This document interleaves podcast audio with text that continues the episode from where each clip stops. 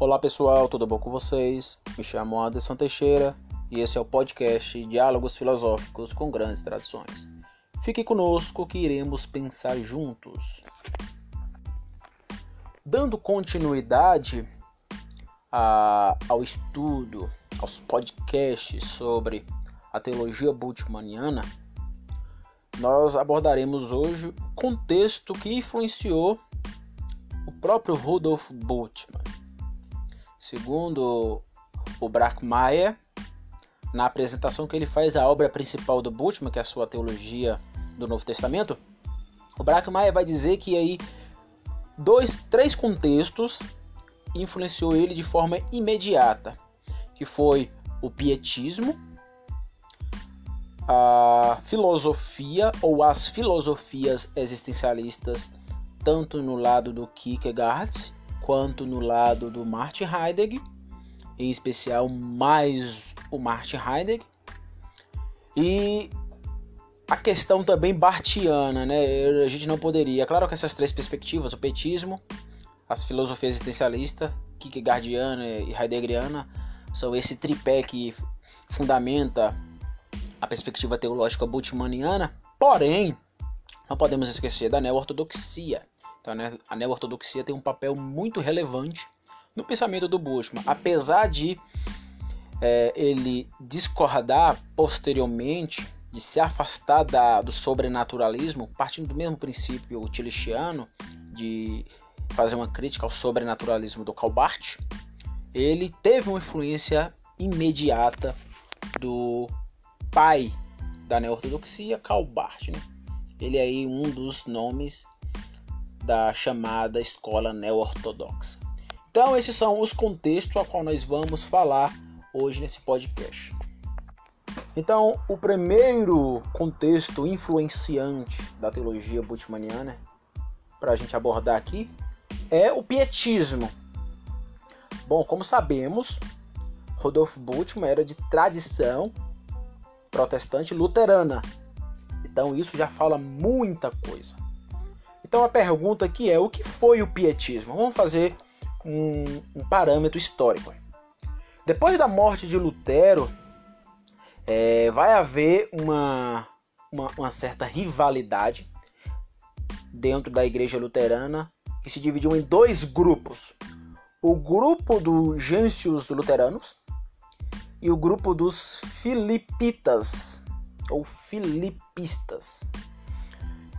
O grupo Gêncio Luterano censurava publicamente, segundo os livros de história da teologia, história da igreja, censurava literalmente os filipistas. E houve um confronto que durou é, anos. Esse confronto, segundo os livros, só findou-se em 1577, com o tratado chamado Fórmula de Concórdia Luterana. Então, em 1977, há ali um acordo de paz nesse tratado, onde passou a Igreja Luterana a adotar de forma é, definitiva. Então, a ortodoxia luterana, a partir de 1577, adotou esse tratado, a Fórmula de Concórdia, que foi feito em 1577. Mas observe que houve aí esses dois grupos. E dentro desse contexto, ali do século 18, ou melhor, século 17, é, vai nascer um movimento dentro da igreja luterana que buscou renovação. Então, pietismo pode ser traduzido como um movimento de piedade cristã. Então, o que foi o pietismo? Foi uma reação motivada pela fadiga da guerra, lembrando que o contexto ali era da, da guerra entre católicos e protestantes, né? Houve a guerra dos 30 anos aí, que derramou muito sangue, então ele está dentro desse contexto. Então vai haver uma fadiga dentro desse contexto e aqueles que eram adeptos de uma renovação da piedade cristã inicia um movimento. Que movimento? Fazer um contraponto ao lado teológico escolástico luterano. Observe que isso é super importante se a gente lê a crítica que Doiver faz a Lutero, no seu lado filosófico, a gente observa isso. Que a cosmovisão filosófica de Martinho Lutero, apesar dele discordar teologicamente da igreja católica, mas a cosmovisão continuava escolástica. A cosmovisão filosófica dele era muito escolástica.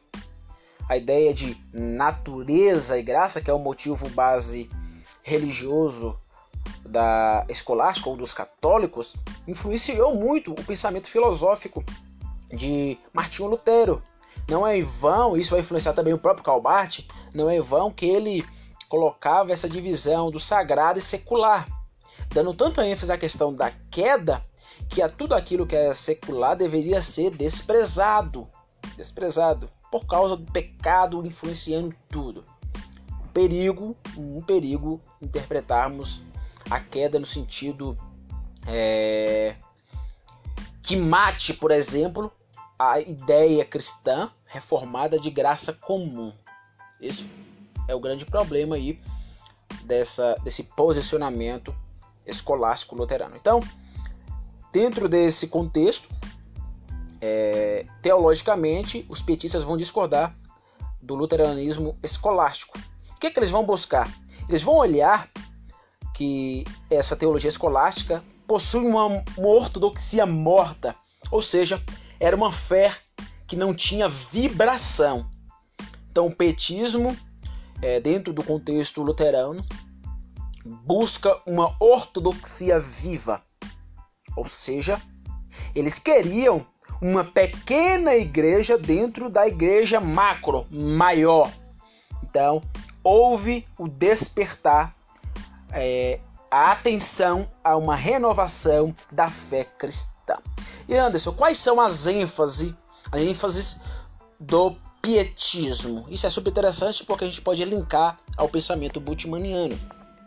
Então, as características do movimento luterano era que deveria se dar maior valorização à experiência do crente no sentido individual, no sentido subjetivo, interiorizar a fé dentro da questão da experiência. Então, a experiência do crente, individualmente falando, dentro do contexto da conversão. Então, a pessoalidade subjetiva era super interessante. Outra questão era a questão da santificação.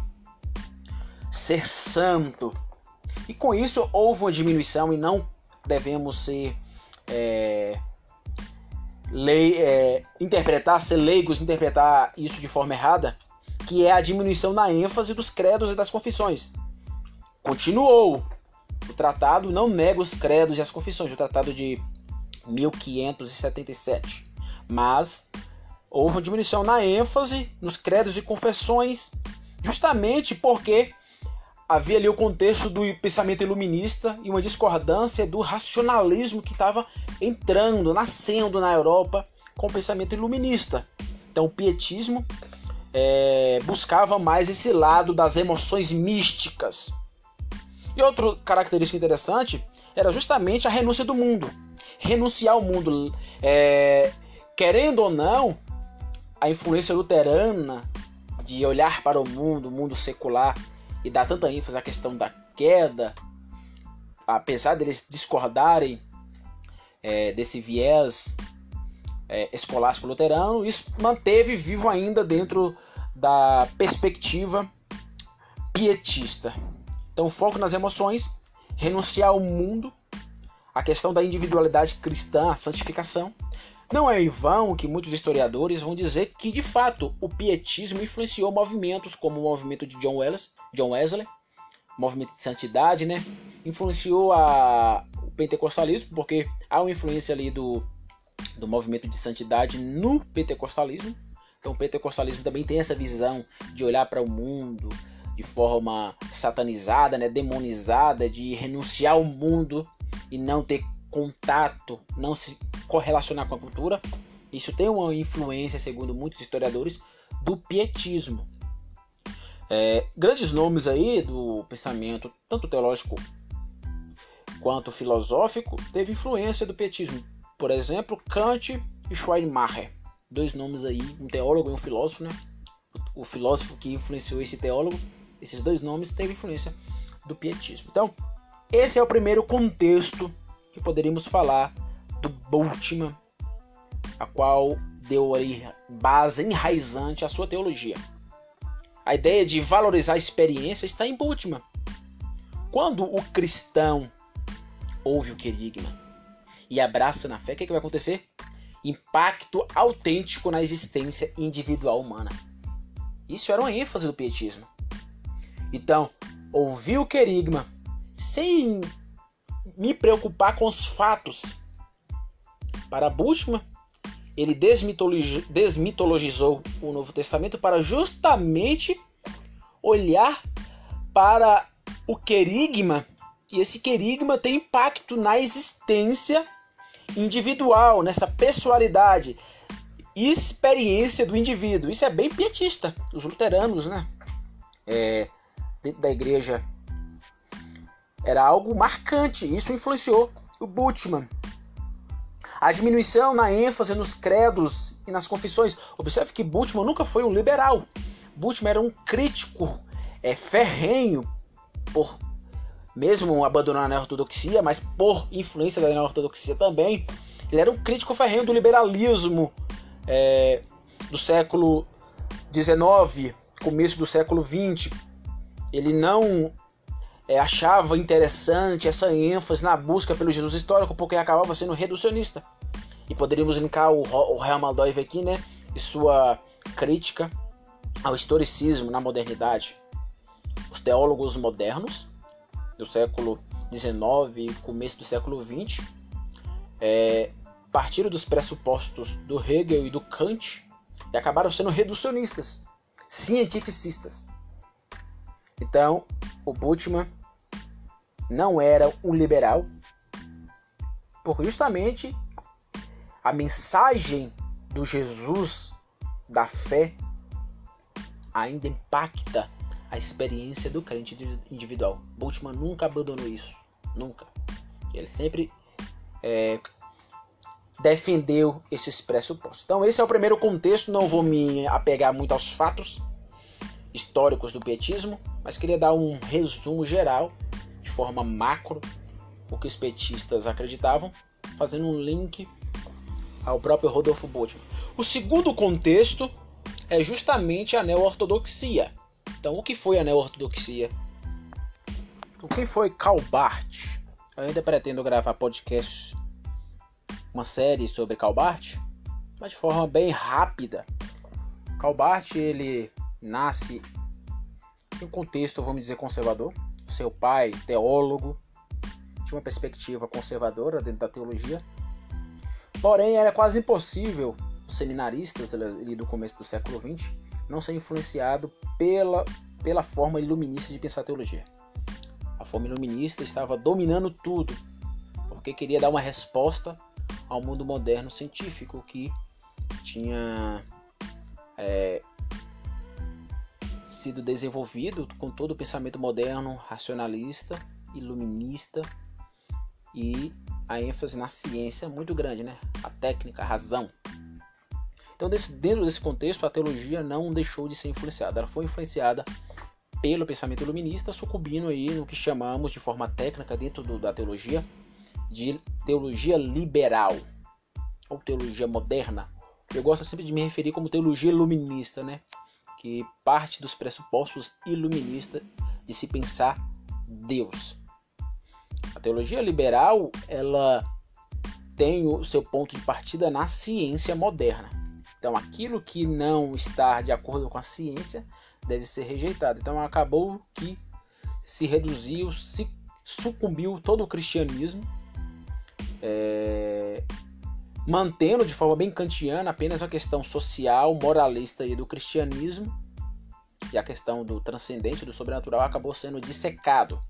É tanto que era a ênfase dos teólogos liberais é justamente essa: buscar o Jesus histórico e, vamos dizer, desconstruir esse Jesus da fé. Esse Jesus da fé. Então, alta crítica às escrituras, é, essa desconstrução do cristianismo foram feitas pelos teólogos liberais de forma aí muito enfática, né? sempre partindo dos pressupostos científicos. Né? Isto é, com a base claramente na filosofia. É sempre, sempre eu digo que é impossível entender a teologia liberal sem a questão filosófica, em especial entender o Immanuel Kant e o Martin Heidegger. Né? Ambos aí têm uma influência muito grande no pensar teológico liberal, iluminista. Então, Barth é influenciado pelo esse contexto liberal, porém ele vai observar que não existe não existia ênfase, isso ele vai observar no púlpito, quando ele está pastoreando, que o liberalismo se tornou tão reducionista que acabou não sobrando nada. Não sobrou nada. E quando ele vê os seus mestres é, sucumbindo nas políticas amarmentistas do Kaiser, né? Ali na Primeira Guerra Mundial, ele se afasta de vez do liberalismo. Ele observa que o liberalismo não consegue existir de forma densa na igreja. Ele consegue existir de forma densa na academia, mas na igreja, para o povo, não havia substância, né? Então, de um lado ele vê os seus professores é, sendo influenciado ou aderindo a ideias não tem nada a ver com o cristianismo e do outro essa falta de substância no púlpito. Então Bart começa a se afastar e com a escrita da carta aos romanos ele se afasta de vez do liberalismo, mas ao mesmo tempo ele não cai no fundamentalismo, porque o fundamentalismo, como diz o Paul Tillich, acaba é, apresentando apenas as verdades eternas, se esquecendo da situação. Parte, apesar de negar a teologia natural e, vamos dizer, a ideia de cosmovisão cristã como um todo, ele ainda tinha dentro dele a ideia que Cristo é Senhor de tudo. Então, ele recupera o Cristo da fé, o Cristo sobrenatural, fugindo desse conteúdo fundamentalista. Então, a neortodoxia não é nem liberal e nem é, fundamentalista. Ele continua a dialogar com os liberais e com os ortodoxos, mas não adere, não abraça de forma totalizante nenhum desses movimentos. É tanto que ele tem influência, por exemplo, do Adolfo von Hanak e do Calvino. Isso é auto-evidente. Por que eu estou dizendo isso? Porque esse movimento dialético teológico influenciou o pensamento do Rudolf Bultmann. Se Bultmann não foi um liberal, foi justamente por essa influência bartiana. Mesmo ele, é, após a década de 40, discordar depois que ele desenvolveu o seu método desmitologizante, discordar do Barth, com a mesma pressuposta, como eu tinha dito, do Tillich, né? o sobrenaturalismo. Mesmo ele discordando de, do Barth, ele ainda mantinha esses pressupostos dentro dele. Era por isso que ele nunca aderiu ao liberalismo teológico. Ele não aderiu ao liberalismo teológico por causa da neo-ortodoxia. E a ideia do querigma, Barth dava muita ênfase a isso. Bart via a palavra de Deus em três modos. Primeiro modo, o Cristo. Quem é a palavra de Deus de forma primordial? Jesus. É o ponto principal. E onde encontramos Jesus? Nas Escrituras. Então, a Bíblia é um instrumento. É uma palavra instrumental que dá testemunho da palavra primordial que é Jesus. E onde se sintetiza tudo isso? No querigma, na proclamação. Isso também teve uma influência muito forte na teologia de Bushman pós a sua crítica desmitologizante do Novo Testamento. Ele continuou dando ênfase ao querigma, ao abraçar na fé, ao dar o salto, né?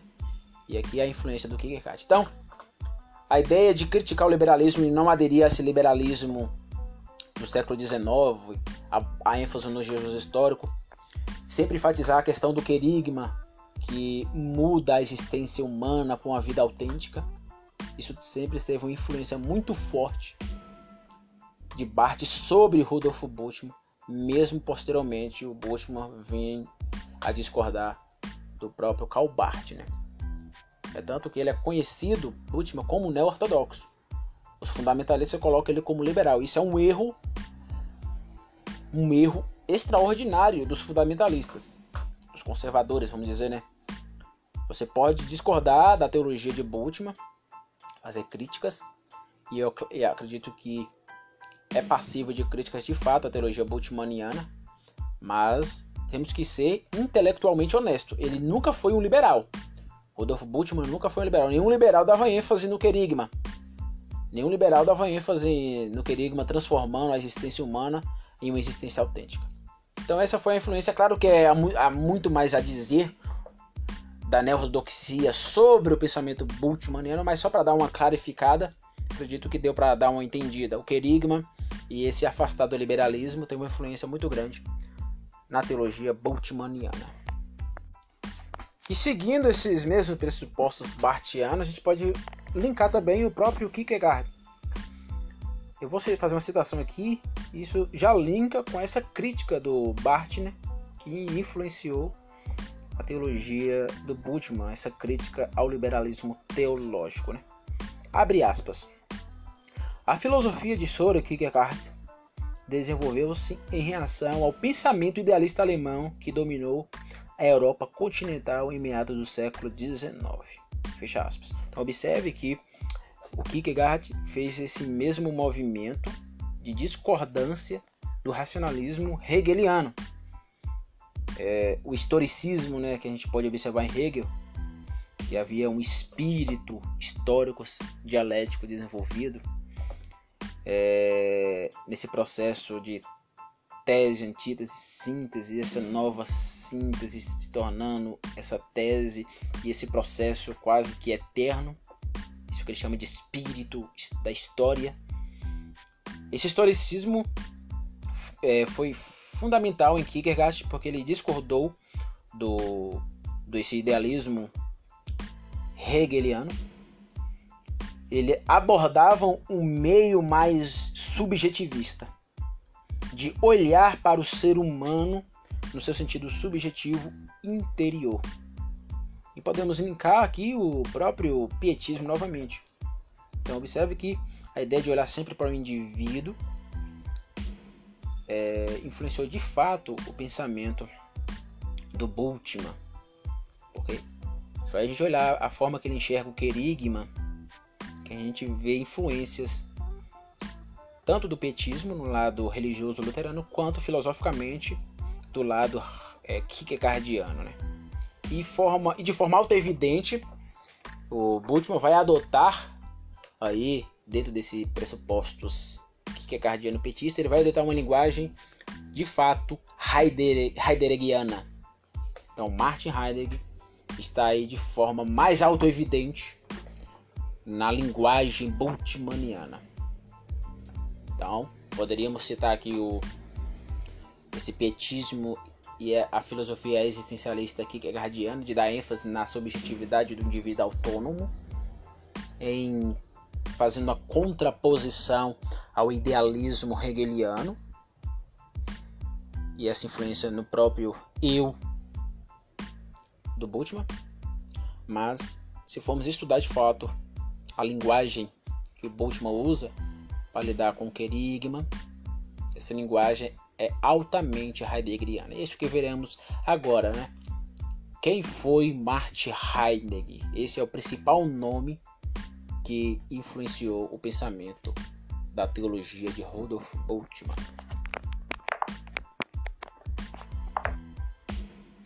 A filosofia de Martin Heidegger é muito complexa e muito complicada de se entender. Até as pessoas que têm contato com o linguajar filosófico é, têm dificuldade em entender Martin Heidegger. Ele é um cara de fato muito hermético de se entender. Mas vamos tentar aqui simplificar o seu pensamento para tentarmos aplicar a teologia boltzmanniana. Enfim, Heidegger, que é muito hermético, ele buscou responder uma pergunta: Qual é o sentido do ser? No podcast sobre, sobre Tirish, tem um dos podcasts, não me recordo qual é o episódio, ou a parte, né? Eu falo do ser em três modos: ser ente, ser intermediário e ser sujeito. O ser ente e o ser intermediário é, não são sujeitos. Então eu posso definir onticamente o ser ente e o ser intermediário, as coisas e os animais, né? Porque existe o lado ôntico do ser, e Heidegger problematiza isso. O que é o lado ôntico do ser? É o que eu chamo de buscar as características concretas de um ser. Por exemplo, uma pedra. Eu posso observar todas as características concretas da pedra e ver esse lado ôntico da pedra, da pedra. E qual é o lado ontológico dessa pedra? O que é o, o, o, o ontológico? É aquilo que é essencial. Qual é de fato a essencialidade da pedra? Eu posso até filosofar aqui de forma pré-teorética, né, senso comum, levantar essa pergunta filosófica. Qual é a essência da pedra? Mas eu posso pegar também um serente, é, é biologista e pensar é, uma árvore. Qual é, ontologicamente, a essência, a natureza geral desse ser chamado árvore, esse ser que existe aí no mundo? vamos dizer que é dar frutos. É a essência. Ela se define, de modo geral, em dar frutos. De forma ôntica, eu posso ver as suas características concretas, mas ontologicamente eu posso ver a sua essência, a sua natureza de forma geral. Então, Heidegger levantou a questão do ser, ele usou essa terminologia doente, é tanto que é, a minha influência é muito doiverdiana, russeliana, né? ao problematizar essa, esse tripé, ser ente, ser intermediário, esse sujeito. E o Heidegger, de fato, me influenciou a usar o termo ente, né? Porque ele usa esse termo ente. Mas o ser sujeito, aqui está a grande pegada. Porque para Martin Heidegger, esse ser sujeito que é o ser humano não se define.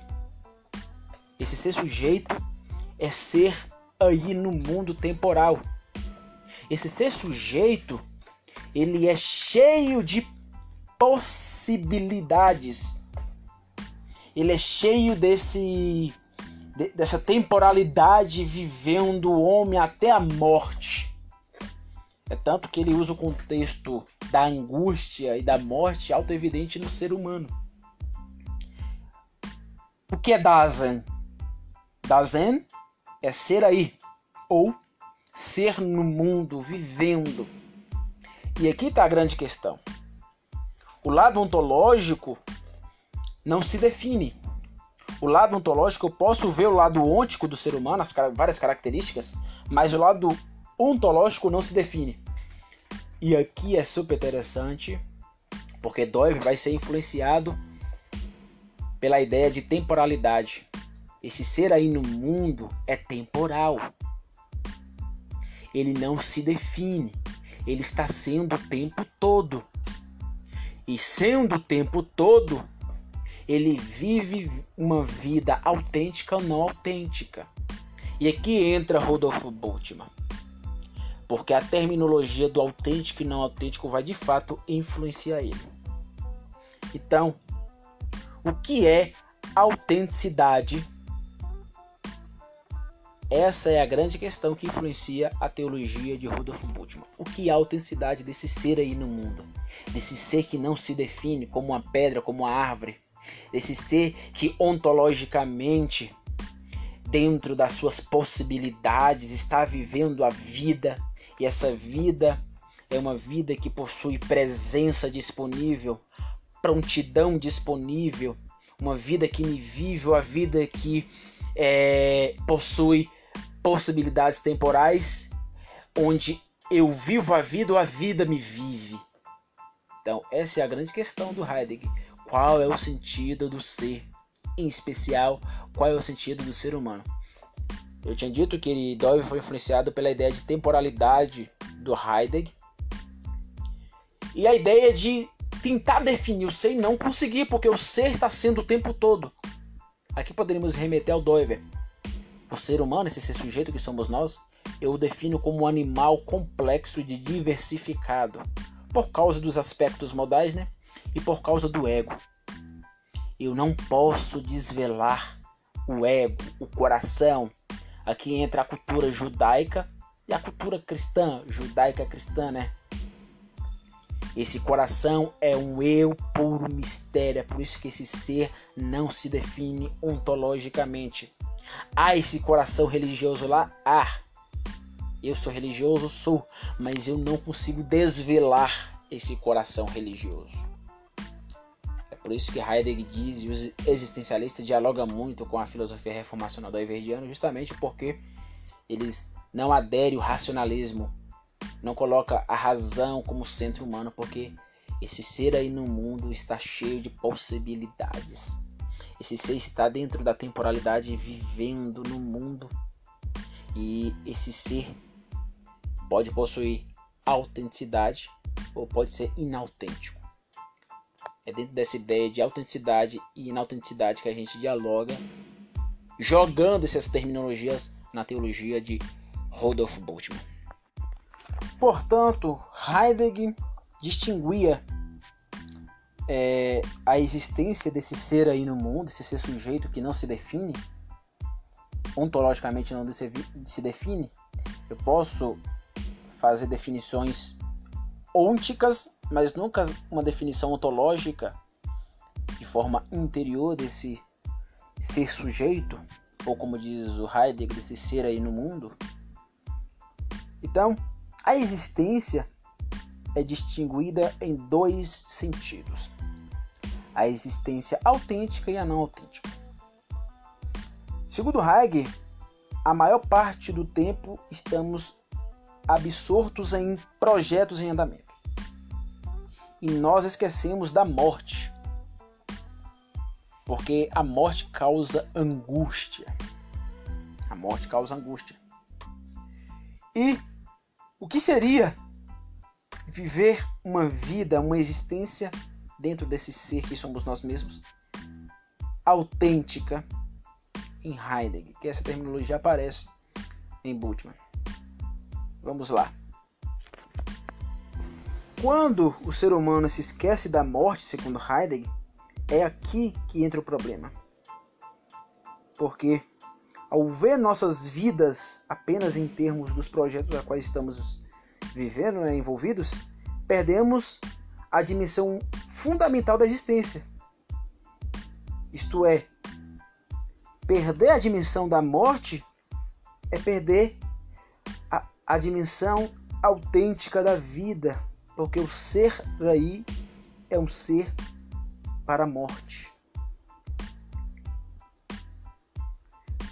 Abre aspas, diz Martin Heidegger. Morrer não é um acontecimento. É um fenômeno a ser compreendido existencialmente. Então, a vida inautêntica é uma vida a qual eu me, me deixo ser alienado pelas coisas relativas do mundo e me esqueço da angústia e do fim da vida. Então Heidegger chama novamente o ser humano a viver de modo autêntico, quem ele é. Não deixar a vida me viver, mas viver a vida sabendo que um dia irá morrer, sabendo que o ser está indo ao não ser, sabendo que somos infinitos. O que, se, o que vai influenciar essa perspectiva na teologia bultmanniana, que é super interessante. Porque Rudolf Bultmann deixou-se influenciar por essa perspectiva. No seu livro Demitologização, coletânea de ensaios, tem um capítulo que ele fala sobre isso, onde tem como subtítulo Compreensão Cristã do Ser Sem Cristo. Uma pergunta que ele faz, né? Vou ler aqui. Abre aspas. A compreensão cristã do ser obteve uma interpretação existencialista não mitológica. O empreendimento esteve realmente em consonância com o Novo Testamento? Ele faz uma pergunta. Voltando novamente. A interpretação abstrai de um fator, a saber, de que, segundo o Novo Testamento, a fé é simultaneamente fé em Cristo. O Novo Testamento afirma que a fé, como a postura da nova vida autêntica, olha a última aparecendo, não só é existente a partir de uma determinada época. A fé precisou ser revelada. Ela veio, pois isso poderia ser uma mera constatação da história do intelecto. Ele afirma, porém, que a fé só se tornou uma possibilidade a partir de determinada época, precisamente em consequência de um acontecimento, o acontecimento de Cristo. Fé como entrega obediente a Deus e como liberdade interior do mundo só é possível com fé em Cristo. Esta, pois, é a questão decisiva de saber se tal afirmação é um resto mitológico, que deve ser eliminado ou demitologizado através da interpretação crítica. Resta saber se a compreensão cristã do ser é alcançável sem Cristo. Diante das interpretações do idealismo da história das religiões, perguntaremos, fazendo jus ao Novo Testamento, quando elimina o acontecimento de Cristo, fundamental para ele? Tal pergunta se impõe também em face da nossa interpretação existencialista. Então, observe que a questão do Cristo e a fé está evidente em Bultmann. E ele chama o existencialismo para tentar interpretar essa perspectiva da fé. Então, viver uma vida autêntica, sem angústia, é viver uma vida a partir do eu autêntico, do eu que não tem medo da morte, do eu que busca a si mesmo, do eu autêntico que está buscando a se auto-interpretar de forma natural, segundo Boltzmann. Olha o que ele vai dizer sobre a filosofia de Heidegger. Abre aspas.